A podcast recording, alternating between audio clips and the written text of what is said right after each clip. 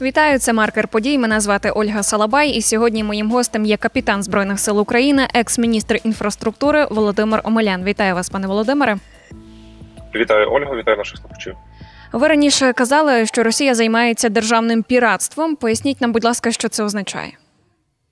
Е, Я це говорю в контексті Чорного моря, що вони фактично своїми односторонніми діями зупинили весь вантажопотік в першу чергу до українських портів, але страждають порти і інших держав, бо територія Чорного моря засмічена російськими мінами, які виявляються то в протоці Босфор, то в портах тієї ж Грузії або Румунії чи інших держав. Е, насправді такі дії Росії вони грубо порушують все міжнародне право і двосторонні угоди не тільки з Україною, але й з іншими державами. Але Кремлю не звикати порушувати, плювати на все, що вони раніше підписували, обіцялися дотримуватися. Ми бачимо новий виток подій навколо е, зернового так званого коридору, що він фактично зупинений зараз Російською Федерацією, і наші союзники докладають зусиль щодо його відновлення. Ми бачимо, як кілька днів верніше ночей поспіль Росія нещадно бомбардує українські морські порти на узбережжі Чорного моря з єдиною метою. Там немає військових цілей для того, щоб зірвати можливість відновлення зернового коридору. Тобто, навіть якщо буде досягнута домовленість, що можна возити, не буде звідки возити. Але я думаю, що і ці плани Кремля будуть зруйновані. Зерновий коридор це надважлива місія, і Росія, звичайно, це розуміє і шантажує світ цим. Е, Як ви гадаєте, чи потрібно йти на поступки і підключати російський банк до міжнародної системи SWIFT, чи шукати можливо якихось інших шляхів? Я в сторонник тої версії, що Кремль і Росію треба відключати від усього. Що всі росіяни, які проживають на будь-яких підставах за кордоном своєї е, країни материної країни, повинні бути повернені до себе додому і там будувати або автократію, або демократію, або монархію. Хай собі самостійно вирішують, що хочуть. Е, в цій ситуації найкращою відповіддю був би турецький військовий конвой, який би супроводжував цивільні судна. Або цю місію, мені здається, могла би взяти на себе Велика Британія чи будь-яка інша держава, військовий флот якої перебуває в акваторії Чорного моря. Е, всі інші спроби вийти з Росії на якийсь діалог там чи вийти на якесь е, е, компромісне рішення, приречені на невдачу. Ми бачили, що зерновий коридор працював дуже важко. Фактично, Ердоган в багатьох випадків просто ігнорував позицію Москви. І тільки завдяки цьому він продовжував своє існування, мається на увазі зерновий коридор. Е, в цьому випадку мені здається, що панькатися немає з ким і немає про що домовлятися. Похід Пригожина на Москву підтвердив, що Кремль надзвичайно слабкий і на межі розпаду сама імперія. А чого нам очікувати від Туреччини? Чи має Ердоган якусь вигоду від е, домовленостей з Путіним, зокрема щодо зернової угоди? Ми бачимо, що в позиції Ердогана з'явилися суттєві зміни. Це було вже очевидно публічно е, на Вільнюському саміті НАТО, коли він раптом оголосив про підтримку прагнень Швеції приєднатися до НАТО. Коли він оголосив дав, давню ідею Туреччини стати членом Європейського союзу, коли американські союзники, начебто, погодилися надати йому свої бойові літаки, продати, бо Україні вони їх передають безкоштовно, а Туреччині продають. Е, тому можемо сподіватися на якийсь інший виток відносин з Туреччиною. Тут, до речі, дуже цікаво, воно співпало, але треба звернути увагу вчорашня заява Ірану щодо територіальної цілісності України і е, підтримки раптом Києва, саме яка була спровокована позицією Москви по спірних островах між е, Іраном і Об'єднаними Арабськими Еміратами, коли Москва раптом прийняла сторону Об'єднаних Арабських Еміратів. Видно, в Дубаї занадто багато вже російських мільйонерів і мільярдерів, і вони вирішили пожертвувати позицію власне е, свого союзника Тегерану. Тому, от власне, отакі от е, події, коли е, Москва все менше втрачає підтримку.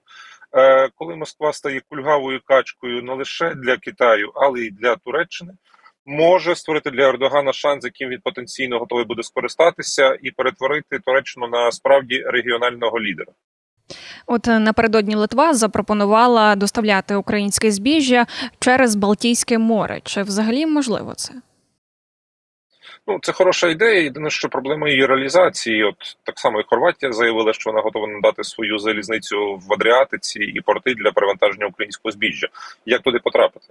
Е, На жаль, ці півтора року, окрім проривів щодо переорієнтації певної частини експорту України на західний кордон, більше ніяких суттєвих зрушень не дало. Тобто наша інфраструктура в західному напрямку як була поганенька, такою ж поганенькою лишається. Пропускна спроможність залізниці в західному напрямку є вкрай обмежена, і так само кількість пунктів переходу не збільшилося в рази, а мало би. Тому е, так, от в часи от таких подій, коли зерновий коридор заблоковано, експорт має йти на захід на ту ж Польщу, на країни Балтики, е, на південь Європейського Союзу, але впираються фізичні обмеження. Інфраструктура до цього не готова, бо нею ніхто не займався. Розповідали про залізні зміни, які не мали під собою підґрунтя. А от чи можливо, якщо знову ж таки нам допоможуть західні партнери, взагалі виключити Росію з цієї зернової угоди і без її участі доставляти українське зерно?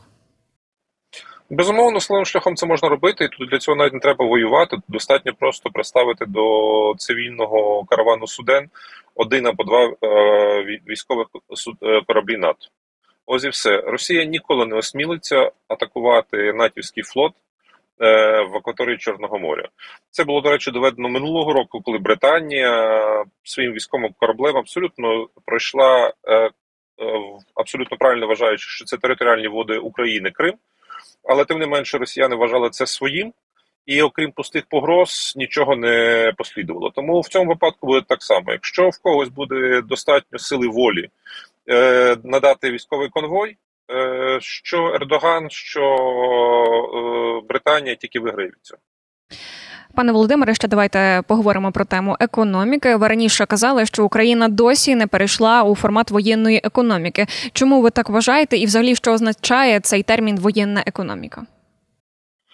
Ну я так вважаю, тому що я бачу, що відбувається на фронті забезпечення військ, оскільки я воюю так само в ряді ЗСУ, чим дуже пишаюся насправді. Е, Воєнна економіка в класичному розумінні ХХ століття, що всі вийшли е, на роботу на військові заводи е, в робі з мішковини і отримують порцію хліба на, на добу звичайно в Україні неможливо. Та абсолютно спокійно будуть працювати і манікюрні салони, і, мабуть, що і дискотеки, та й якісь інші розваги. Але з іншого боку, те, що ми бачимо в повсякденному житті, що волонтери досі продовжують збір. На критично необхідні для воєнних дій збройних сил України е, речі, це край неправильно. Це величезна помилка, і це величезний злочин української влади проти українського народу. За півтора року війни мали бути організовані виробництва на державне замовлення всієї номенклатури речей, які потрібні для збройних сил, починаючи від спорядження, завершуючи е, тими речами, які можливо виробляти в Україні. Е, Це, до речі, і дрони щонайменше половину комплектуючих до дронів Україна може виробляти в себе, якщо для цього створити виробничі потужності. Ці потужності можна було створити в західній Україні, в центральній Україні в незліченній кількості е, точках. Бо ви можете проїхатися сам е, сама по Львівщині чи по Івано-Франківщині, подивитися, скільки у нас є занедбаних заводів, цехів з підключеною інфраструктурою, які треба просто повернути до життя. Цього всього зроблено не було. Ми досі випрошуємо, вимолюємо союзників. Це теж проблема, бо їм треба самим десь шукати чи спорожняти свої склади, чи десь замовляти окремо. Але я впевнений, що вони безрадісно надали нам обладнання безкоштовно. З радістю надали нам безкоштовно навіть багато комплектуючих до потрібних нам речей.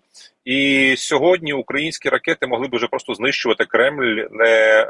Е, в Фейсбуці, а в реальності, і це величезна проблема. На жаль, українська влада не подбала про те, щоб українське військо було належно забезпечено. Що потрібно для того, щоб забезпечити українське військо? Ну, в першу чергу, голову і бажання. Е, Насправді ці всі процеси е, були зроблені під час дорожнього будівництва. І, до речі, запускав їх не Зеленський, а запускала команда Порошенко зі мною, в тому числі. Ми створили державну програму. Ми створили державний спеціалізований фонд, який скеровувався виключно на дороги, і дороги почали будувати. Так само, якщо ви хочете будувати е, ракети чи дрони, чи ремонтувати танки в необхідних кількостях, чи е, знову ж таки роз, е, випускати теплики для війська, нічники, нормальну форму, то для цього має бути державне замовлення. Має бути затверджена на рівні уряду державна програма. Під це мають бути виділені кошти. Бізнес інвестує сам в виробництво під тверді гарантії, що держава в нього буде це викуповувати не протягом там місяця чи одного року, поки йде війна, а протягом років в подальшому. Це все буде потрібно так само на мінімум 5-10 років. Я вам гарантую. Е, це починається насправді з політичної волі і бажання. У мене таке враження, що не всі агенти Кремля з влади пішли, і хтось під виглядом саботажу досі працює на Москву. Ми розуміємо, що після перемоги нас чекає відбудова. І от як ви гадаєте, пане Володимире, чи будуть вкладатися в нас е, західні партнери, бачачи, що ну не все ще гаразд, що є ще корупція і багато інших проблем? Ну, дивіться, глобально захід, дякувати Богу, і такому нещасливому, водночас щасливому збігу обставин визначив для себе, що Європа поширюється до Уралу, і Україна належить до Заходу. Це величезна кривава, але величезна перемога української нації. Щодо того, чи будуть вони готові інвестувати, ну очевидно, якщо вони знатимуть, що ці гроші банально вкрадуть, і чергові там Тищенки, Єрмаки, Татарови куплять собі чергові вілли десь за кордоном, ніхто нічого вкладати не буде, ніхто нічого давати не буде. І це вже звучало як на Вільнюсі, так само і в Лондоні, в багатьох інших точках, де проходились відповідні конференції з будови України. Е, Зараз питання єдине, що влада повинна довести свою адекватність, як довели свою адекватність і силу Збройні Сили України на полі бою, що вони здатні реформувати державу, що вони здатні втриматися від корупційної спокуси, що вони здатні мати бачення, якою Україна буде в 2030-50 роках. Тобто, щоб Україна виграла, вона повинна переконати Захід, що вона надійний партнер. Що вона гарантований постачальник чи послуг, чи товарів, чи будь-чого іншого, що на неї можна покластися.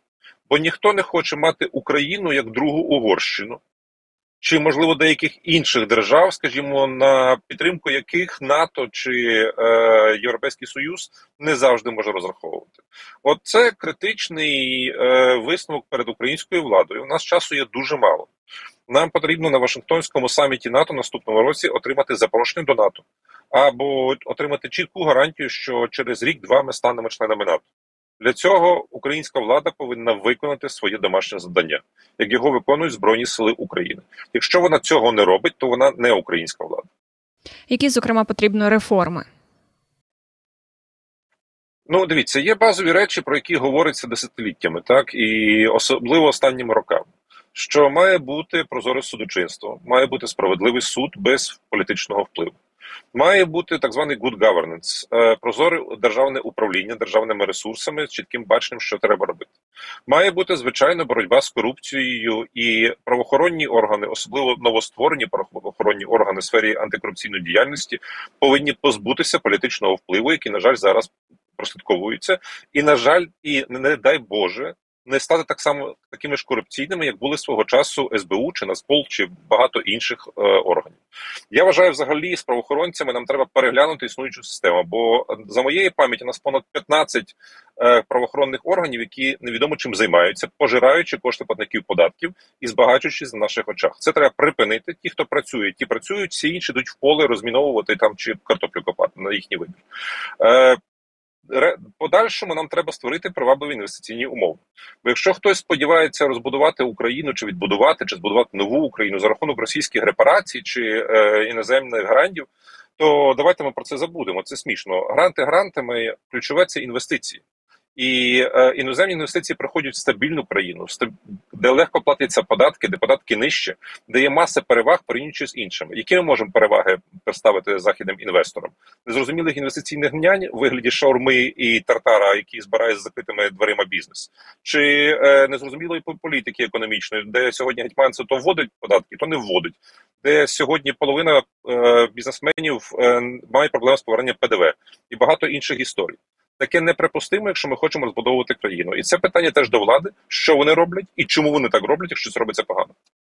Пане Володимире, дякую вам за розмову. Я нагадаю, сьогодні гостем маркера подій був капітан збройних сил України, екс-міністр інфраструктури Володимир Омелян. Мене звати Ольга Салабай. До зустрічі.